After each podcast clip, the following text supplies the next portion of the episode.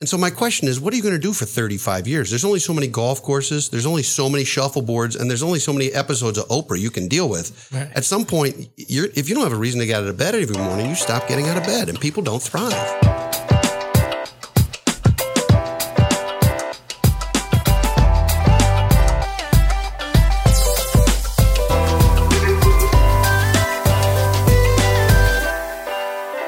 Thank you so much for joining us for another edition of Kestra Out Loud, the advisor podcast, where we find the voice of the independent financial advisor.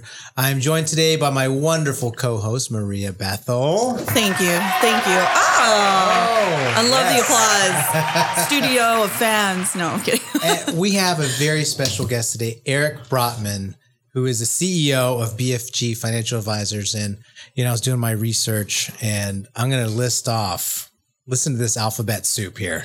He is an AEP, CPWA, CFP, CHFC, CASL, RICP, of course, and CEO of BFG Financial Advisors. So, Mark, um, Eric, thank you so much for for coming in today. I'll, I'll answer to anything. Um, I'm currently working on my EIEIO, which is really complicated, but as soon as I get it, I'll let you know. I'm like, there's a lot of C's in there. There's some C's. You you are well designated. I am certifiable, is what it is. Yeah. Certifiable. I kinda like that one. Yeah, Yeah. no question about it. So Eric actually has his own podcast, Yeah. extremely successful. Uh, Don't retire, graduate, and would love to dive into your expertise on the marketing side, especially your podcast, which uh, you started from nothing and has been extremely successful. Yeah. So there's, you know, if you look at financial advisors, average advisor about 57, 58 years old.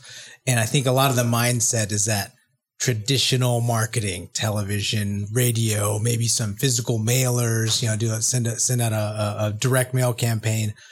But podcasting is really the new modern marketing medium that goes deeper, goes wider, lives forever. I think you were saying before we, we were talking about the show. And we really want to dive into kind of how that can add value to an advisor's business. And, um, you know, I think Maria, you wanted to, you had some questions specifically around even other business owners being able to use this, not just financial advisors, but uh, share a little bit about that don't retire, but graduate mindset and how you came up with that. I- I'm happy to. I I think that retirement in its traditional sense, the way we've thought about it for uh, truly centuries, is uh, a fate worse than death. Um, it really is a retreat. It's a it's a disappearing act. You know, and in the modern world, you know, you look at somebody's LinkedIn profile, for example, and if it just says retired, no one's going to click and say, "Oh, there's somebody I really need to meet and, and Right. connect with." Oh my gosh. So it just makes no sense to have retired, even if what you're doing is volunteering.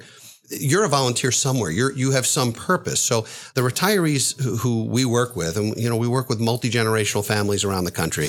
The retirees who we work with, who are the happiest, have a couple of things in common. They have three things in common. One of them is financial, and that is that they're debt free. One of them is medical, and that is they have their health, which arguably without that, it's hard to enjoy much of anything. right. But the third thing is, and I think maybe, I don't know if it's the most important, but it's equally important, is they have purpose. They have a reason to get out of bed every morning. You know, retirement was created at a time where it was putting old people out to pasture. And, you know, the there was a, one of the founders, one of the four founders of Johns Hopkins uh, Hospital in the 1800s put out a, a thesis that basically said that your your useful years are between 20 and 40. You begin to get less useful at 40, and by 60, you're darn near useless. Thankfully, that's, That's no longer. encouraging. Yeah, no, so encouraging. So I want to sign up for that. Um, yeah. Sign me up. So so today today retirement is is based on this concept that there's some moment in time, whether it's government imposed, uh, whether it's employer imposed or industry imposed, or whether it's just this concept that there's a day where you have to stop, stop everything, stop working. Why? What are you going to do? Mm-hmm. You know, it's it's one thing when Social Security, when we first got started with Social Security, the idea was that folks were entering the workforce at 18, they were working until 65, and they were dead at 72. I mean, people really didn't live that long. Now, folks are 24, 25, 26 when they enter the workforce. Forget the fact that they're 100 grand in debt from student loans. Right. They want to retire when they're 55 and they could live to be 107. Yeah.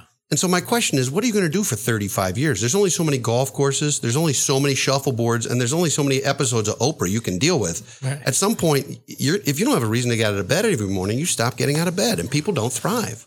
Yeah, we you see that all the time. I hear so many financial advisor stories about they've been working uh, so hard and they get to that retirement date and they do nothing, and then you see their their emotional health decline, their physical health decline, and you know they're sitting in a in a in a lazy boy uh, watching TV. all Yeah, and not thriving. So, you know, Right. so we wanted to re um, revisit the definition of retirement so that instead of a retreat or a surrender, it was a, a graduation to 2.0 or 3.0 or the next phase of your life. And so to me, retirement is not the absence of work. It's the absence of needing to work. Yeah. So if you hit financial independence to where you get to do anything you want, why would that be the lazy boy chair?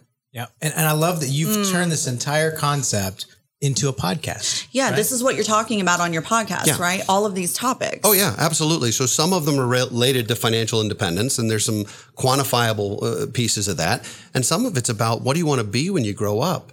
And it's funny, we stop asking people that at like seven. Yeah.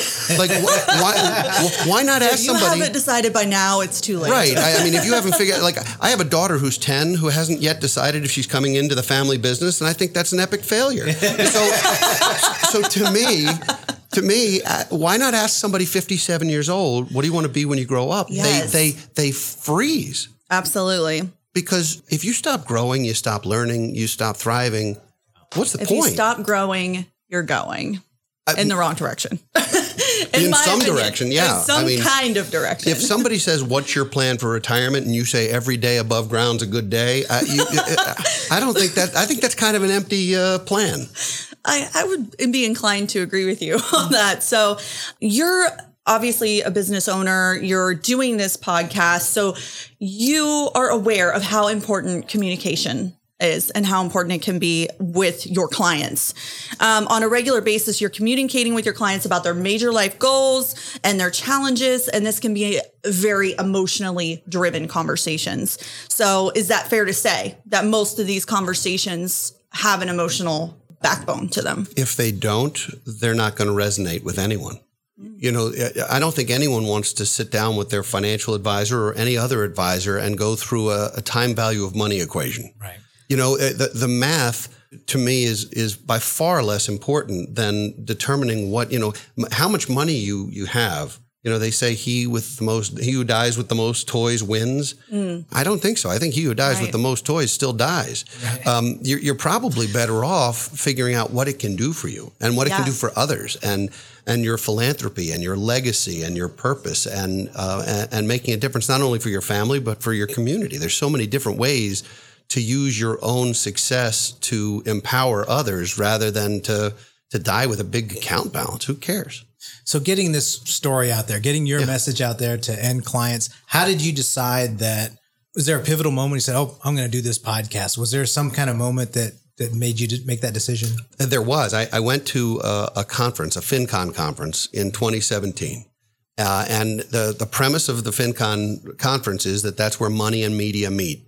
And I thought, well, we're all authorities by virtue of our designations and the, the, the- all the alphabet soup. We're authorities. We know what we're talking about. But unless you can get others to act, you're not an influencer. So how do you become an influencer? Right. So I went to FinCon. And I truly had no idea what I was doing there. I mean, I, there were like 3,000 people there and they were speaking a language that wasn't mine. Yeah. And they were talking about everything from specs on microphones to monetization to all these things. But it was the warmest community. And I met a bunch of different vendors there and folks who were able to, to help me. And I decided not to start a podcast, but to guest on them Okay. because um, it is much easier. First and foremost, it's much easier to gain some exposure to an audience if there's already a built-in audience. So I know that Kestra Out Loud is going to be all over the place. So it's good for me to guest on this show because tens of thousands of people will hear every episode, Yes. A hundred percent. Yes. maybe a hundred thousand. Um, so, but my, More my- likely. Yeah. Well, so, so, so my, my point is, if, if you guest on shows, then you can determine. So I did that, and I I signed a, a contract with a company called Interview Connections. Uh, out of Providence, Rhode Island, they were amazing, and they got me 20 guest spots on 20 different podcasts. That's awesome. And I learned the difference between a host who really knew what he or she was doing and one who didn't. Someone prepared versus someone who was winging it. And I learned how to do this. And then I decided it was time to do my own podcast. And I used that same group uh, at Interview Connections to determine to put my one sheet out and to determine uh, what the audience that I wanted and to find guests. So they they helped me find guests. I'm interviewing incredible people. You know, Jean Chatzky from the NBC Today show reached out to me and said, "I'd like to be a guest on your show," and I, I thought I was being punked.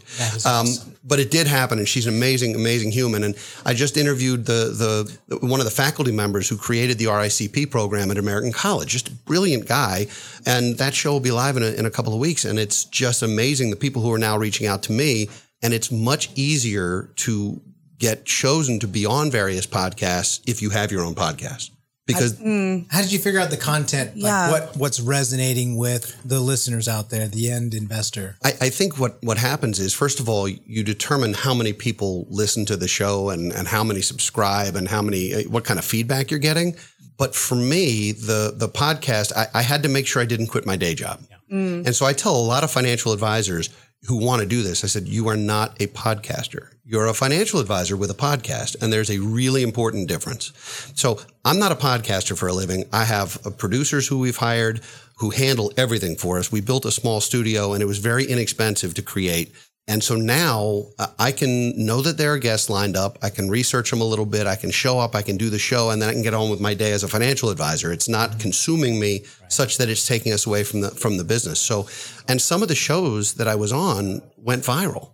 And so what happens is on any of these shows, you have to have a call to action. Yes. You must have a call to action and it must be simple. Mm-hmm. And it's not enough to say, go to our website for more information. right. Boring. No one's doing that. so what we did, uh, um, I, I published an ebook and it was on four strategies where people could pay less taxes because who doesn't want that? And I put it out and I made it free and I created a website for it that was easy to remember. So that when I guested on podcasts, instead of them trying to remember my name even, I said, if you go to lowtaxbook.com, you can download this information. It's free and so forth. And that would put folks into our drip messaging. So it got them right. into constant contact and all of that. I was on a show called Bigger Pockets Money, which is an amazing show. And it's primarily for real estate investors, but they wanted to talk taxes. And so the hosts had me on and it was both a audio and video. So it was on YouTube and it went viral. Tens of thousands of people heard it. I had more than a thousand people download our ebook in a week because you gave them a valuable piece of content that could help them and you weren't asking them to meet with you nope. to call you you were giving them something valuable then they were added to your drip campaign so they're going to continue to get valuable information from you Correct. which then eventually the goal is that they become a lead into your practice. Well, and, and a lot of them have. I mean, we we we now historically in our business, it's been this whole idea that you have to be referral only and that referrals are the very best way to get business. And yet, uh, for those of us old enough to remember the training we received early in our careers, which for me was in the early 90s, it was literally asking somebody to pull out their address book and tell me who are the people I can call and annoy. Like I, the rotary like, phone. Who wants that? So so now I, I, can I can freely say that podcasting has become a greater source of new business for our firm than referrals. And that's not to say we're not referable and that we're not getting introductions. And of course we are, and that's wonderful. But this reaches so many people. I mean, I, I got calls from people as far away as China who were expats who had things to, to, to talk about, about maybe coming back to the States and, and can we mm-hmm. talk? And my little YouTube video made it around the world. I love the trackability of the digital marketing though. So you have that simple yeah. call to action, lowtaxbook.com. Mm-hmm. And now you can see when people are hitting your website. You can remarket to them, you know, yep. with cookies. You you've got, you know, the how many people, what they're doing, where they are, and you're and you're just continually building that pipeline and it's all trackable compared to traditional uh, media, right? It's, it doesn't like even, television. Doesn't even compare. Yeah, you can't well, really track that, uh, you know, to the yeah. minute degree that you can. Well, um, not, not only done. that, not only that, but people don't act on what they see on television or radio. Right. Uh, I've been doing Sunday morning news on NBC in Baltimore for six years. Um, once a month, I'm on the news and I do the financial report, and it's a three minute segment and it's seen by everybody. I'm recognized at bagel shops around yeah. town, like, hey, you're that guy. I've never gotten a client from that experience, not one in six years, because people don't pick up the phone and call based on that. In fact, the ones who do are saddled with debt and think we're going to pay it off for them somehow. Oh. Um, so, uh, so, so wow. television, it, it, it's great for your local market. It's great. It, it, it, has opened some interesting doors and people are fascinated by it. but it didn't move the needle professionally. And radio is worse because radio, you can't take a call to action while you're driving. And radio shows, when they're gone, they're gone. They don't live on in perpetuity like We a still- podcast I still get get calls from people who, who who heard me on a podcast or who heard one of our episodes that was nine months ago. It's still as if it's brand new. If you're on Apple Podcast, iTunes, Spotify, uh, Mm-hmm. you know all the various all the various sources, you, you can binge listen. And for people Yep. who have commutes, what could be easier than finding somebody you really like and binge listening? Yeah, this actually reminds me of something because you're saying I, I started off doing guest spots. And I think that's a really great thing to bring up, um, a, a great point because we have built out an infographic at Kestra that we're able to put in front of financial advisors. And this infographic, um, drills down uh, the, here's the podcast at the highest level and this doesn't matter whether you're a guest on a podcast or you host your own because the way you can actually use the content from that podcast is the same whether you're a guest or you have your own podcast so, so i think it's a great place to start if you're intimidated by having to who am I going to guest? To? Who am I going to have on? What am I going to say? What you did like a trial and error almost. Hey, I'm going to be a guest and I'm learning what hosts are doing this, what's working, what's not. And you're able to take that and then you're able to create a blog post out of the podcast content. You're able to create an infographic or a one pager that becomes more valuable information that you can put in front of clients who are, let's say, in your drip campaign like you're using. So we have that asset available for financial advisors. So it's actually a guide, a path that they can follow that is very similar to what you did. You went out there and did it on your own. And now we have valuable information that can help other advisors follow in those footsteps. Guesting is an incredible, an incredibly easy way to spread a message, and it's very inexpensive. Right. Um, and you can pitch yourself um, if you have the the time or the staff to do it, or you can hire folks to help you do that. I, I that's something I hired professionals, and and what happens is I get a a list of here's 20 shows we think we may want to pitch you on. Which ones do you think are good fits or not? And the success rate of them being able to get me a guest spot has been incredibly high. And we, we pay for only the the successful guestings. So you sign up for one a month or two a month or four a month or whatever you want to do. And it, it, you know, it's not like you're paying like you used to pay for certain marketing campaigns that go to 10,000 people in the hopes of getting two calls. right. Um, this is you're paying as you go, but but it's it's for successful shows. And then what happens is you build this incredible media reel uh, out of the ether, and now you become a more attractive guest because you can say I've been on these various shows. And so you know Reuters had me up to Times Square to do a, a televised interview, which was very cool, and it's because of some of the things that they had seen on on uh, television and podcasting. You know, I, I I was on Marilu Henner's show, which is for those of us old enough to remember Taxi that's what we talked about on the show mostly actually but but it was just kind of a cool thing to have people reach out to you and they have different audiences That's fantastic. So you have built out your podcast. You're you're still doing these guest spots, but you are hosting your own podcast. For the listeners out there, what would you say was the most important thing or the biggest challenge that you had along the way? And maybe that impart of wisdom can help somebody else not make that same mistake. uh, you asked a two-part question that has two different answers one is what's the most Ooh. important piece and one is what is the biggest challenge Okay. the most important piece is authenticity you must be yourself. Don't fake it. People will see through it. You have to be yourself. You have to be human. You have to be relatable. And you're just having a conversation. The fact that someone might be listening to it in China is uh, an added bonus, but you're just having a conversation. So, from that standpoint, the most important thing is is to truly be yourself and not to try and put on some kind of airs that you're.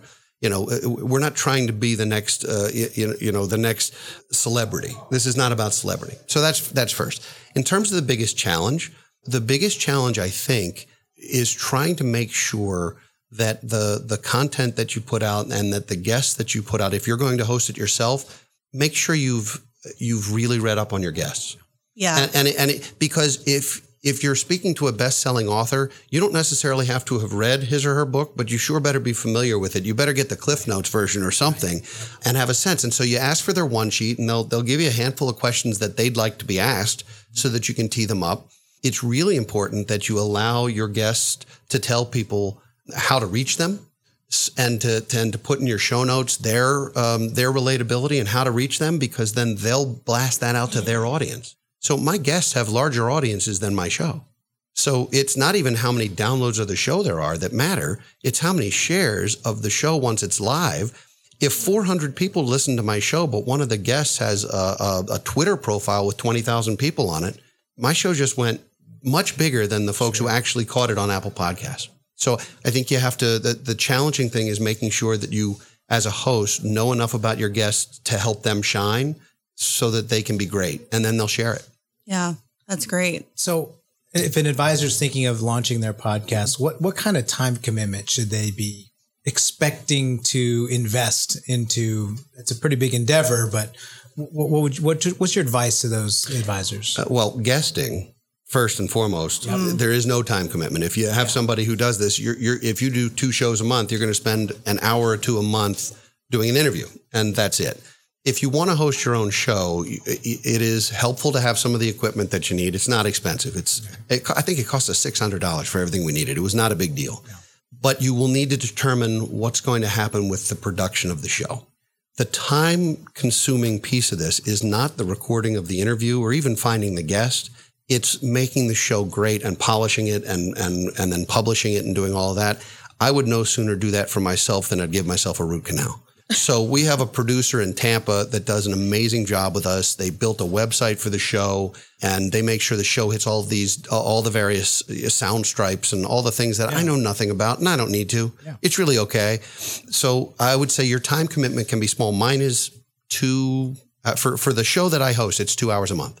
Two hours a month, and that's two episodes. Uh, we have and we record them both on the same day. So we have the producer. We do a nine thirty and a ten thirty recording on a Friday once a month, and that's the next month's worth of shows. It's two Thursdays coming out. So it's not a time commitment. If you hire some people to help, if you have to, if you have to produce the show, and you have to cut the audio and remove the ums and ahs and all the things that that you know, or somebody sneezes in the middle of the episode, or they're they're on their home phone in the episode and the dog barks and you got to cut it out. Yeah. I mean, these things happen, and some of it's okay because it's human, Yeah. and some of it's unprofessional, and you you sort of want to work around that. So if you have a lot of that. A producer, a production company can, again, relatively inexpensively make it sound professional. So you would say it is well worth the money to hire the people or contract individuals like a producer Mm-hmm. to do those types of processes for you so that you can focus on being a financial advisor All day. and your guest spots. Worth it. I do not want to be a podcaster. I do not want to be a producer. I definitely don't want to be an editor, and I don't want to understand any of the technology around it. I want to be a financial advisor, and I want to become more of an influencer to go with the authority. And I think in order to be an influencer, you need to have a media message. And that does mean audio, podcasting, or video, YouTube. It does mean a blog and, and regular content. And it does mean having social media presence and all those Right. things. But for, for me, I wanted to outsource virtually all of that. I'm not a designer. I'm not a I'm not an IT person and I'm not a podcaster. I'm a financial advisor who wants to get a message out. And to me, the, the ROI has not only been positive, it's been off the charts. So it's paid for itself. Now, some people may not have that experience immediately, and there's a tendency, and you know, we talked about this a little bit offline. There's a tendency to think, "Hey, it didn't work in the first two months. I Right. quit." Right. Y- y- you can't quit. So for now, the don't retire, graduate piece of this is becoming a brand. Uh, I'm publishing a book in June by the same title, um, which is then going to lead itself to a workbook and an online course and an online community. And we've got very, very big plans to try and get this message to as many people as possible. But it, it all started from a from going to FinCon when I didn't know what a podcast was, literally three years ago. And this whole journey that you've gone through, what- what I love is that you've actually launched a business where you can teach advisors on how to build a, a better business. Can you talk a little bit about that? Yeah, so I, I, I started Brotman Consulting Group to help other financial advisors figure out how to become influencers because through trial and error, I've taken my lumps and I think I can help folks not take quite as many. Uh, and that's usually a good thing. Learn from other Yeah, people's mistakes. absolutely. You know, and, and it's not, not, that is not to suggest that I have it all figured out and that I'm making no mistakes. I reserve the right to make all new mistakes and make them grandly. I'm just going to try not to make the same ones again.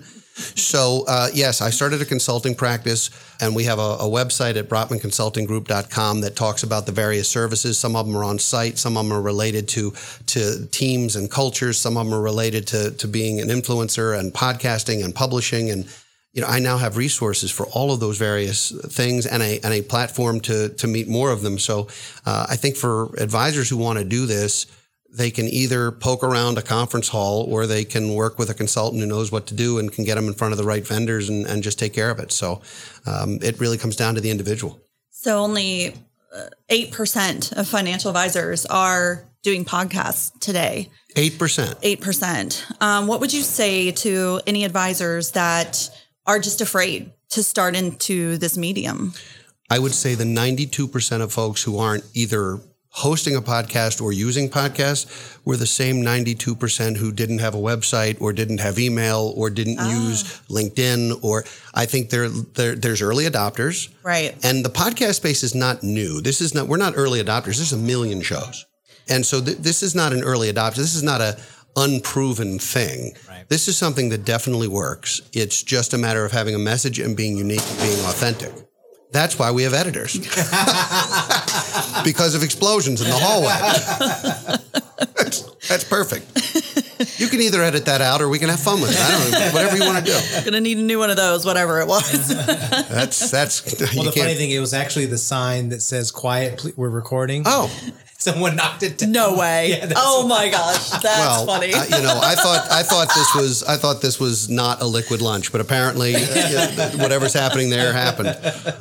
So we want to ask you a quick uh, personal question uh, okay. as the way we wrap up the show. So, what did you want to be when you grew up? Well, I was going to play professional and football. I hope you decided by the age of seven. Well, yeah. I mean, I, I, was gonna I was gonna play for the Baltimore Colts, which created lots of interesting problems. A, I was small, but I made up for it by being slow. Uh, and, and, and, I love it. And B, the Baltimore Colts don't exist anymore, and so I couldn't have done that even if I wanted to. So professional football was out relatively quickly. I, I, I, actually did some aptitude testing at a, a, place called Johnson O'Connor Research Center, and there's they're all over the country, and they do aptitude testing that is like a two day battery of things that point you in the direction of where your career, not only what you might be successful doing, but what you might love doing. Mm. And I, I, love this story because the they, they they grade you from one to a hundred on every single thing you can think of, and one of them is tweezer dexterity. So for surgeons and such, you oh, know. Okay Listen. We're like, can you define those words, yes. please? Do you have fine motor skills, yeah. Austin? Come on. Um, Austin's answer mine, no. out of a hundred, mine was a five. I couldn't even play the game Operation without the funny bone, you know. So I knew I wasn't going into surgery. right. The sight of blood made me want to pass out. I wasn't going into medicine, uh, but it pointed me in the direction of either business or law, and specifically in finance. So I went to college and, like all great financial advisors, was an English major and a psychology minor. Um, eh, but I learned communication. I went to work for a, a, a, brokerage firm in the legal department on my way to law school, and I fell in love with the brokerage business and never went to law school. So it, some of it was an accident, but the pro football thing, I think it's probably over now. you could bring back the team. You could resurrect. I could. I, I, I, I could. I would love to. That was a great part of our of our town's history. So. Maybe if we do uh, a follow up podcast in a few years, you just never know what's going to happen. I, it's going to be a movie about Eric Brotman I, well, resurrecting the Colts. Here's the here's the problem. Who who would who would play you in a movie about your life? Uh, Scarlett Johansson. Okay, excellent choice. and, and, how about how about you, my friend? Probably Jet Li. Uh, excellent choice. See, for me, it would be Hugh Grant. And so if you, if you understand, and, and some of that is just because of my own awkwardness and my lack of shyness. Yeah, I like that. Yeah. So that. Hugh Grant's going to play me, and I hope I do it soon before he gets much, much older. Because then we're going to have to find a new actor. I'm going to need. I'm going to need. Well, Brad Pitt was taken. Love it. We yeah. really appreciate you coming on the show today, oh, Eric. Oh, this was fun. This was a lot of fun. We look forward to having you again. I hope so. Let's do it. Thank you. Thank you. My pleasure.